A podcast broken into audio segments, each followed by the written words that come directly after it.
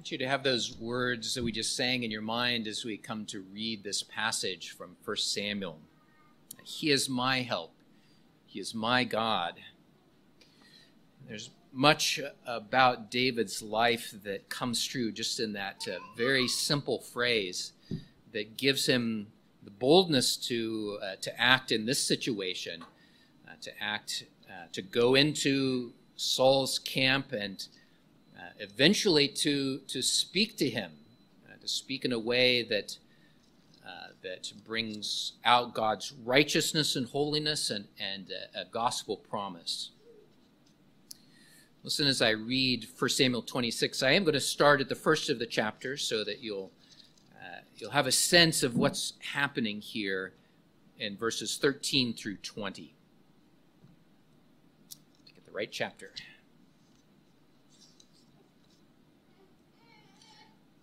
1 Samuel 26. Listen as I read God's word. Now the Ziphites came to Saul at Gibeah, saying, Is David not hiding in the hill of Hachilah opposite Jeshimon? Then Saul arose and went down to the wilderness of Ziph, having 3,000 chosen men of Israel with him, to seek David in the wilderness of Ziph. And Saul encamped in the hill of Hachilah, which is opposite Jeshimon by the road. But David stayed in the wilderness, and he saw that Saul came after him into the wilderness. David therefore sent out spies and understood that Saul had indeed come. So David arose and came to the place where Saul had encamped. And David saw the place where Saul lay, and Abner, the son of Ner, the commander of his army. Now Saul lay within the camp with the people encamped all around him. Then David answered and said to Ahimelech the Hittite and to Abishai the son of Zeruiah, brother of Joab, saying, Who will go down with me to Saul in the camp? And Abishai said, I will go down with you.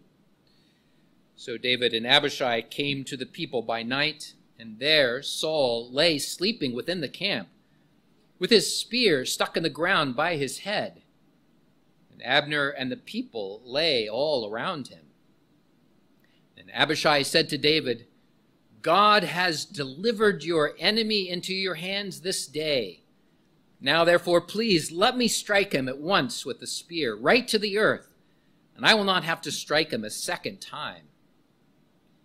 But David said to Abishai, Do not destroy him. For who can stretch out his hand against the Lord's anointed and be guiltless?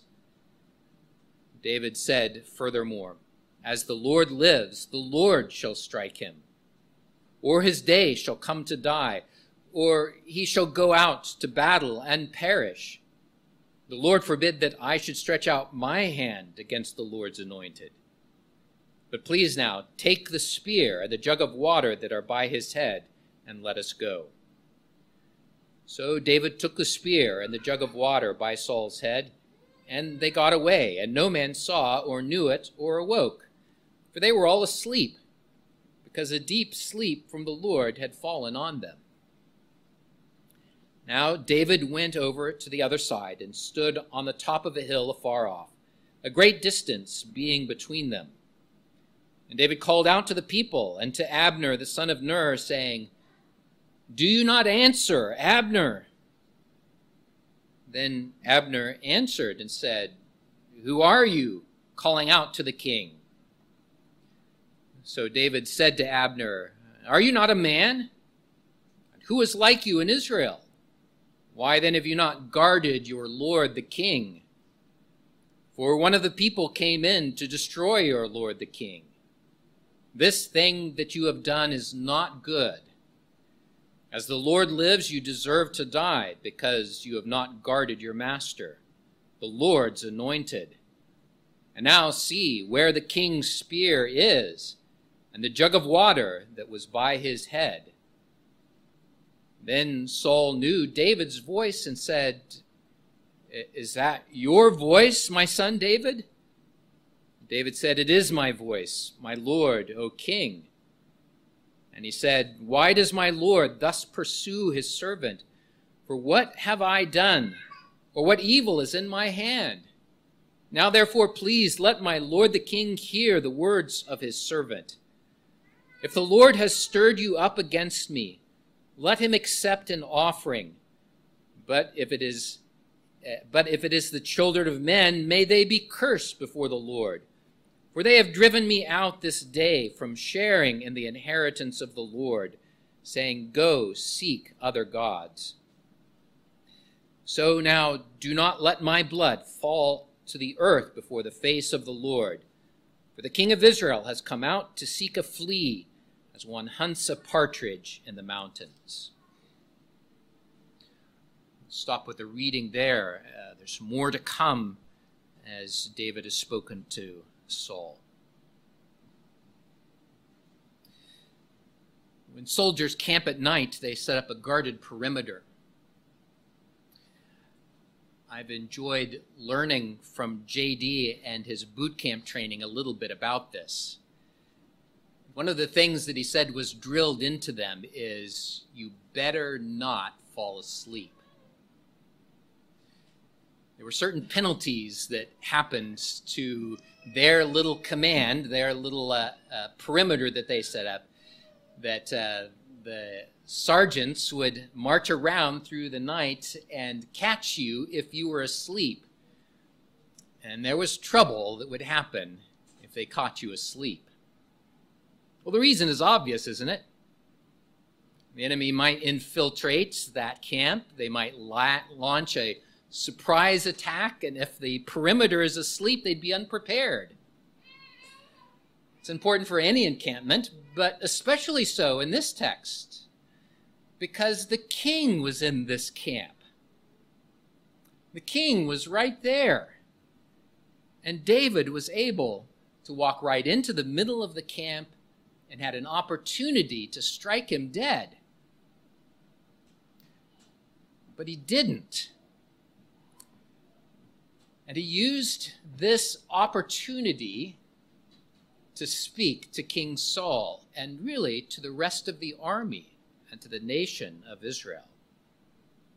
Over and over again, 1 Samuel has, has placed Saul and David in contrast to each other so that we could see the differences between a man of God who is not perfect, but who genuinely is seeking to follow after the Lord.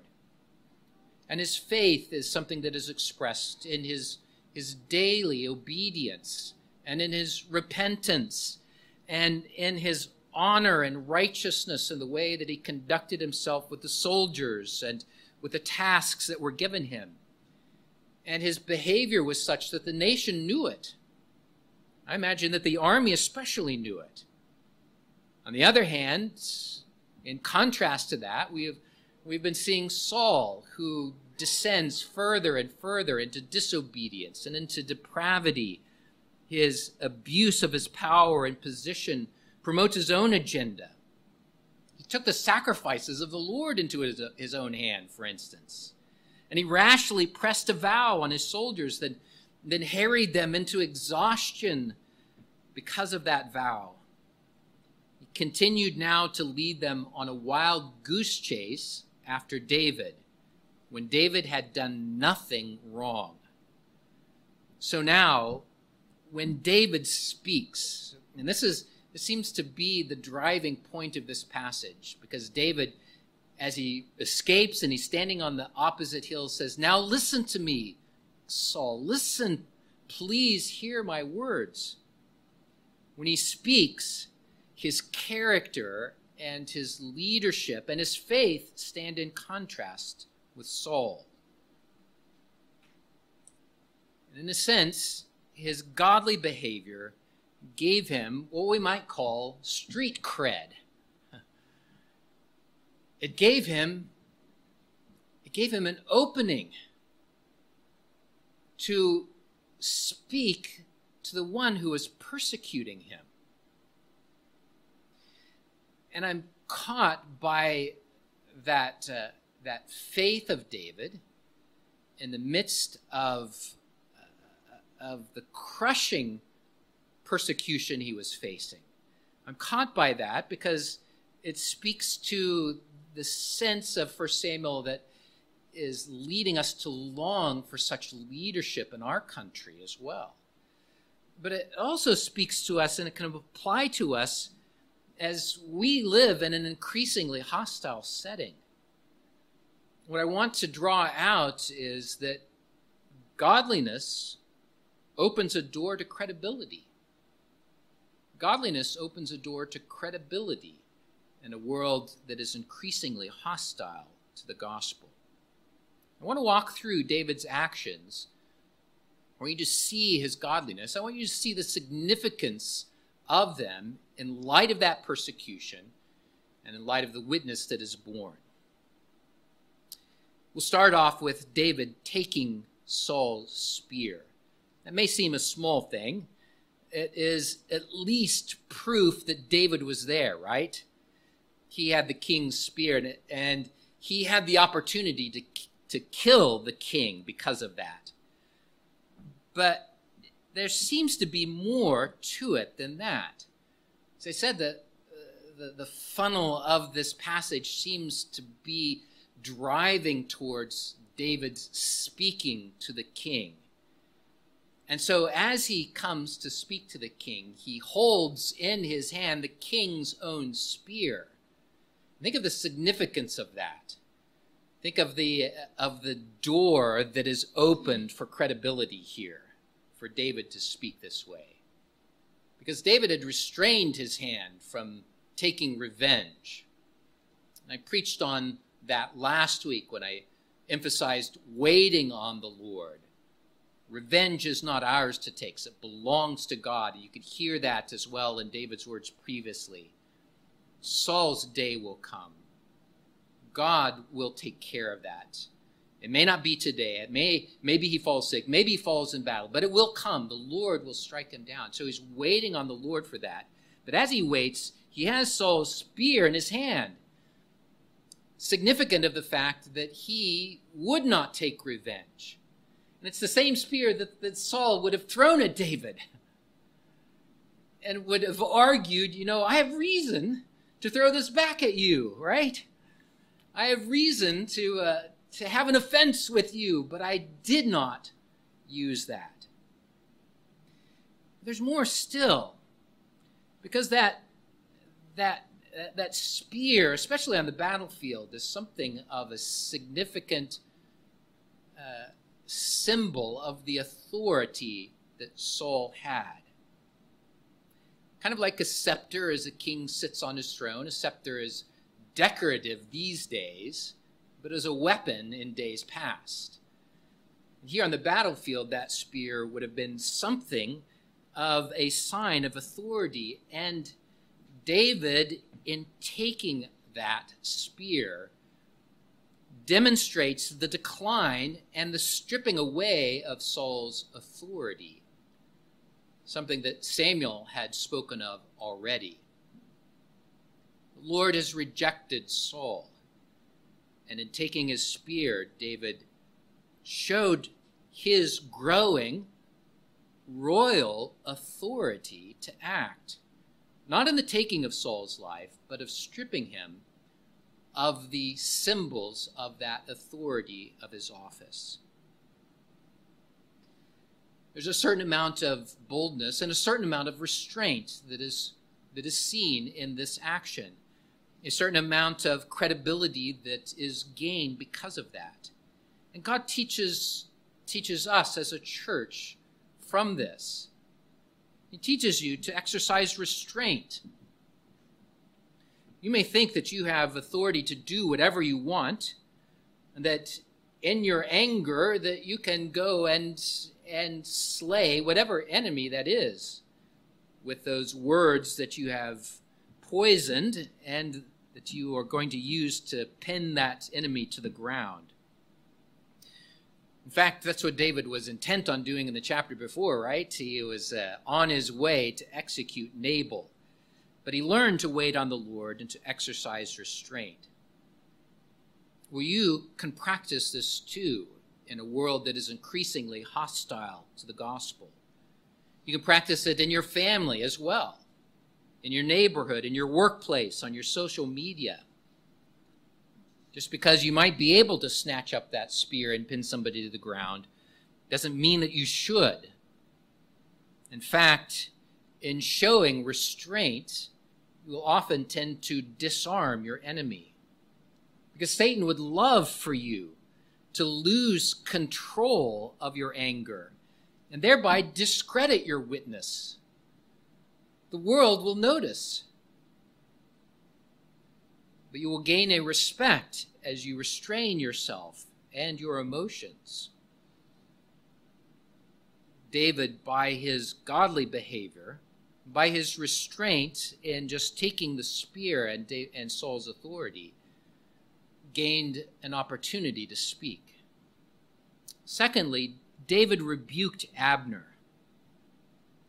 So when he was in a safe distance, David called out to Abner, the general of Saul's army, and he chastises him, he rebukes him. Abner, what have you done? Are you not a man? You are. The army knows it. You are head and shoulders above everyone. Everyone respects you, but you have failed to guard the king. As the Lord lives, you deserve to die because you have not guarded your master, the Lord's anointed. Now, there may you may read this as a uh, uh, as a uh, as trash talking, but what you also catch here, and in driving towards that point that I've described, I also want you to catch the note of command, the exercise of authority that David now is voicing as he calls out to Abner. He is now speaking to Abner, the, the commander of the armies of Israel. And when David was, uh, uh, was a captain, he would have looked up to Abner as the commander. But he is now speaking with a voice of command and authority to this general, General Abner. There's purpose in that. And it poses a, very interesting question because here David is saying to Abner, I did what you did not. I have preserved the king's life. I have protected the king's life where you have failed. A capital offense. That's how serious it was to guard the king, a capital offense. And David says, You failed in this. By what authority does David speak? Here, David's godliness comes through once more. He speaks out of what I would call a derived authority. He was a man under authority himself. He, he understood that he was under the rule of God and under God's law. And out of that rule, he restrained his hand against Saul. And by that rule, he governed his life and his service every day, even under the crushing persecution that he was facing, even under the accusations. Here is where that uh, platform to speak comes in once more. That I'm calling it street cred.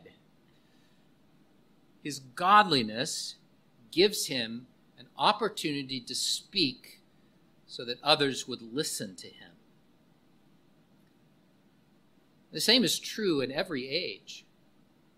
In an increasingly secular and hostile world, you will gain credibility and a place to speak, not by your force of will, not by the number of people who follow you on social media, but by your daily practical godliness. That's where I would call your attention to the way Peter speaks about this in his first letter. And I'll remind you that Peter is speaking to a church that was also facing persecution, just like David was.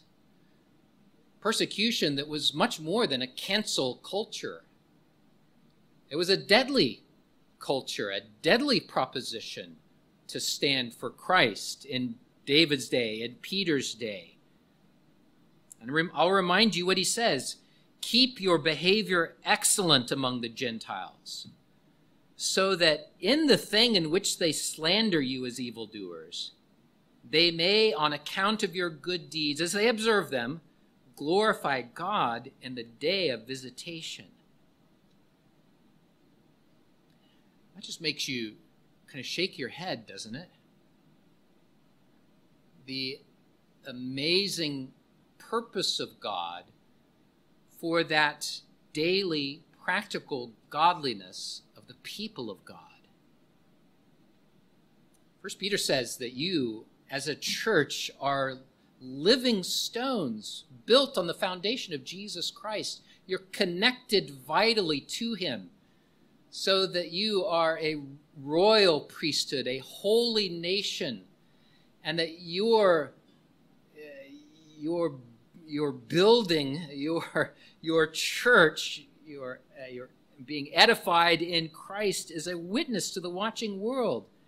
And it motivates Peter to say this, and it motivates us to live for Christ in a way that proclaims that there is a God in heaven, that there is a Savior from sin. Now, it doesn't promise that we would not face slander. In fact, it even suggests that we will. But for the very things that they slander you, those very good deeds, God purposes to be a witness to them so that they are without excuse, for one thing, so that they would recognize the hand of God for another. And may be, may it be, that they would even glorify God on the day of visitation, suggesting that by our godliness under persecution, that there is a rebuke to the world that leads them to repentance and salvation. You catch that vision? That even under the slander and the persecution of the world, that you are witnessed by the way you live and the words that you speak, that the Lord is at work. And you may not see it, as David say, it may not be today, it may not be tomorrow, but the day will come the Lord will do his work, silencing or converting. I want you to catch that vision and desire and live for Christ in such a way that gives street cred. Uh, just kind of a hook to hang that on. What about the words? What is it that David's driving at? Well, David speaks to Saul, and he speaks to him once more, like he did back in chapter 24, David reproves Saul.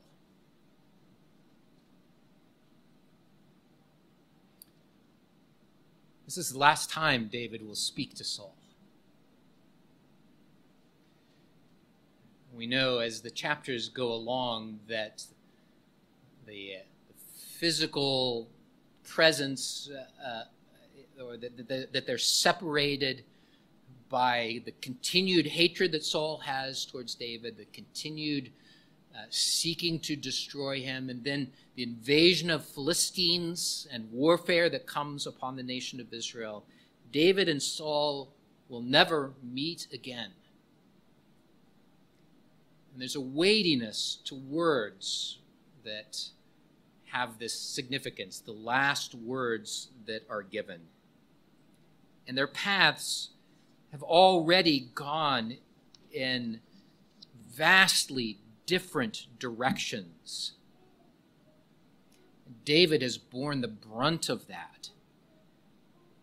And yet, as he, as he trusts in God, he uses even this last opportunity. He doesn't know that it's the last, but he, it, it, there's a sense in all that he does to gain this hearing with Saul that he, he is burdened for the king of Israel, his enemy. And he's burdened for his soul. Saul had rejected God's word.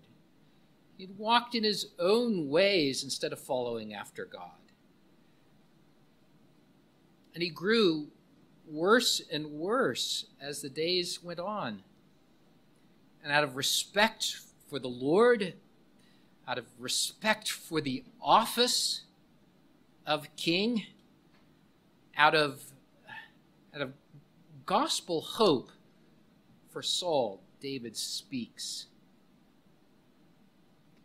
Why does my Lord thus pursue his servant? For what have I done? Or what evil is in my hand? He opens with a, a, sense of, uh, of a witness testifying I am innocent of all that has been accused of me. And he goes on to plead his case, suggesting that there may be two reasons why Saul was pursuing him. First, it could be that God had stirred him up to do this, or maybe it, w- it was influenced by evil men. But let's think of what he says about God stirring up. David said, If the Lord has stirred you up against me, let him accept an offering. And this phrase eh, is a little unclear as what it refers to. It could be taken in two ways.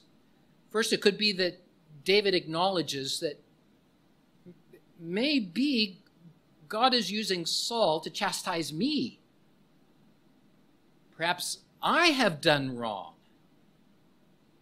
It's as if he would say to Saul, if the Lord is leading you to chastise me for sin, show that me. Show that me so that I may repent and offer sacrifice to God. On the other hand, it could be that, again, David speaking with that rising authority of God to speak into the situation. It could be David calling Saul to recognize God's reproof of him in this instance. In other words, David might be saying, God's hand is in this, and look what you are doing. You are, you are pursuing a futile and wasteful effort against an innocent man. You're chasing a flea in the desert. Can't you see God's hand in this? Humbling you and if you see that Saul offer sacrifice to God, he will surely accept you. I lean towards this direction because of that, that sense of David rising up to speak to the king. He speaks and says, If it is God, and if it's God rebuking you, then re- respond. Oh, please respond, and God will accept your sacrifice. But if it is evil men that have stirred you up, then you need to know that I am innocent. And you need to know the damage that has been done as you have followed the sway of their slander. Out of jealousy and out of hatred, they have pressured you. And look at what is done. I have been driven away from the presence of God. I want you to feel the, the, the longing that David has because of this, uh, uh, of this action that has come against him. He says, I no longer share the inheritance of the Lord. It's as if they say to me, Go and serve other gods. He couldn't participate in the public worship of God. You see, in David's setting, there was one place, one specific place that that would take, uh, take place. It was at the tabernacle. And he couldn't go there, even though he longed for it. He panted after it. Psalm 42. And so grievous was this that David appeals that Saul would not let his blood fall to the earth before the face of the Lord. The force of these words is very are very powerful. David once more behaves in a way that demonstrates his godliness. It demonstrates his love for the Lord and, and his respect for the office of king and for Saul himself. A godly longing for his spiritual good. So he boldly spoke to the king, urging him to change his direction, urging him to repent.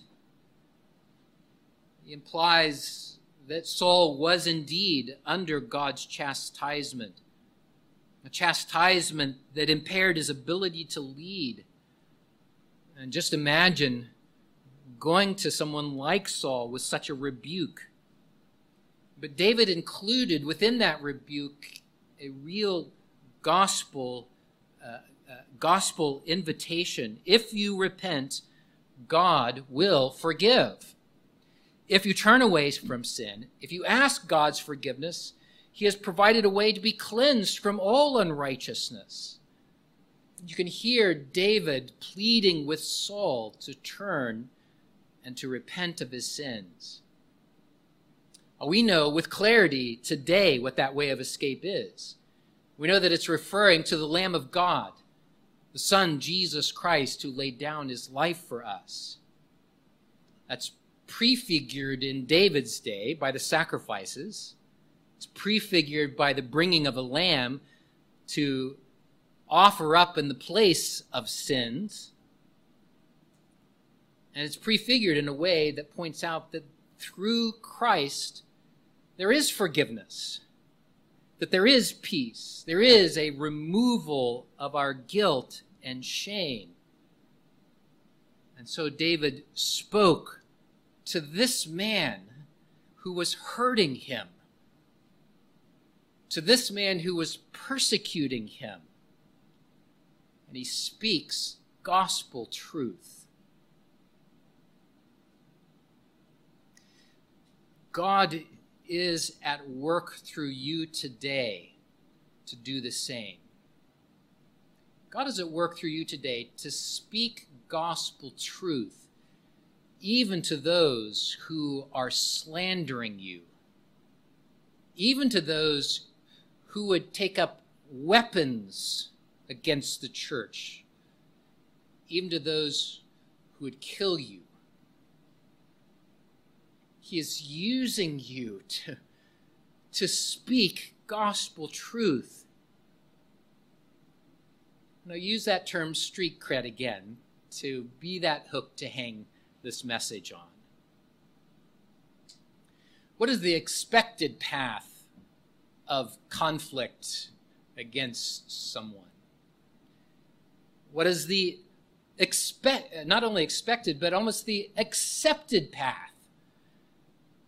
Well, if you hurt me, I'm going to hurt you. What you do to me, I will give it back to you, only more. That's the expected way of resolving conflict in the world.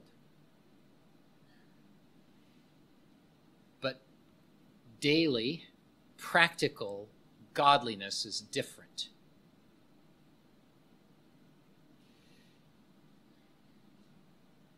Take no prisoners, says the world.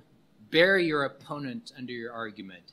Use whatever means necessary to cut them down, whatever means it takes. And in this climate, the volume and the heat just continue to rise higher and higher, but nobody is listening. But godliness opens a door to credibility. Godliness opens a door to hearing. Remember, this is not a, an absolute. That First Peter says that yeah, they're still going to slander you, but God is at work in it. I want you to see some of the credibility of that open door to hearing that is is presented.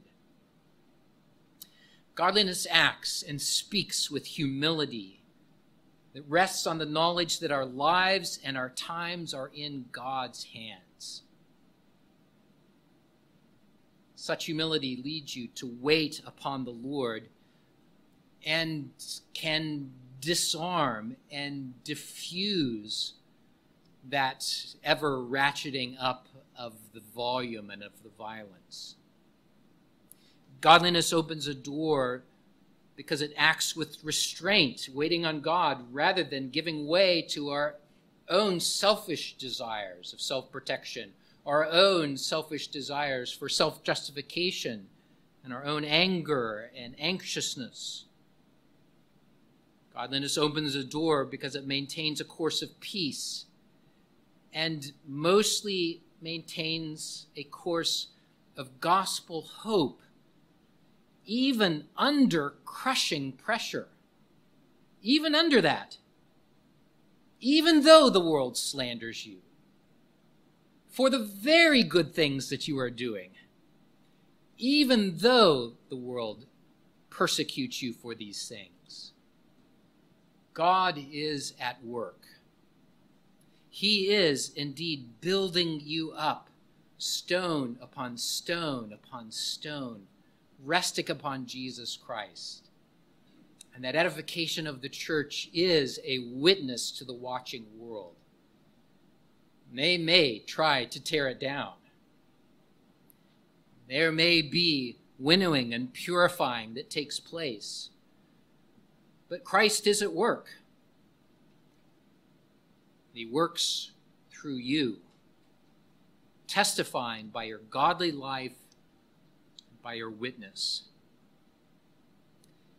It may be that we live in a period of increasing slander and hostility, but let your daily practical godliness be your witness of your faith in Christ.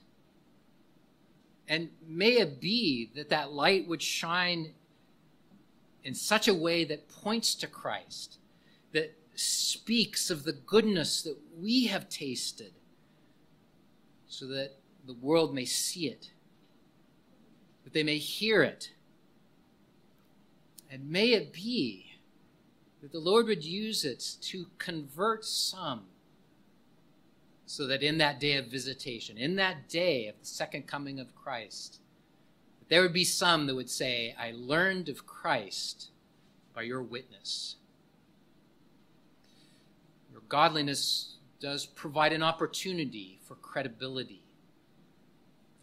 May you understand that your union with Christ, that you that you are resting upon him is a witness to the watching world. Let's pray. God, I pray that we would be such a witness. Thank you for showing us David as he rises in authority and rises in responsibility to act and to speak as the king of his people. We long for such leaders in our country. We long for Christ to be, to be honored uh, amongst our leaders. We long for our own witness to be the same.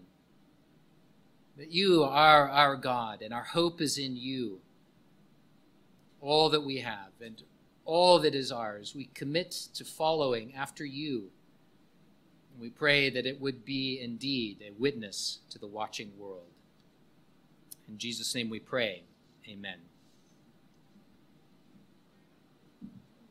We'll close with the Psalm of the Month, Psalm 56a, that speaks of that same confidence of David. When I am afraid, I will trust in you, in God whose word I praise. Let's stand and sing Psalm 56a.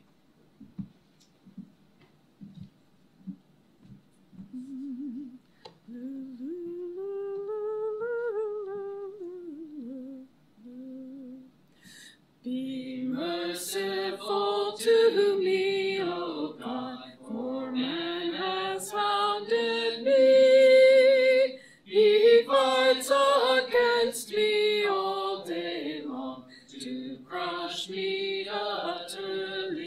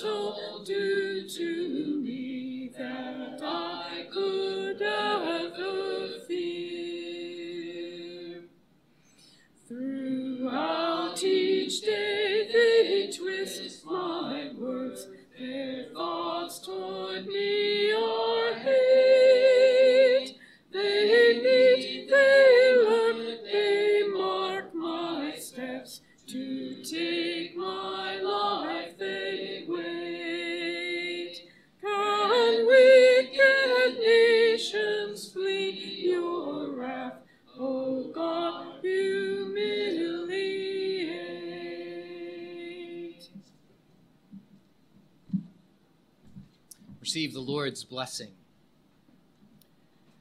Now may the Lord God of peace himself grant you pre- grant, grant you peace always and in every way. The Lord be with you all in Jesus name.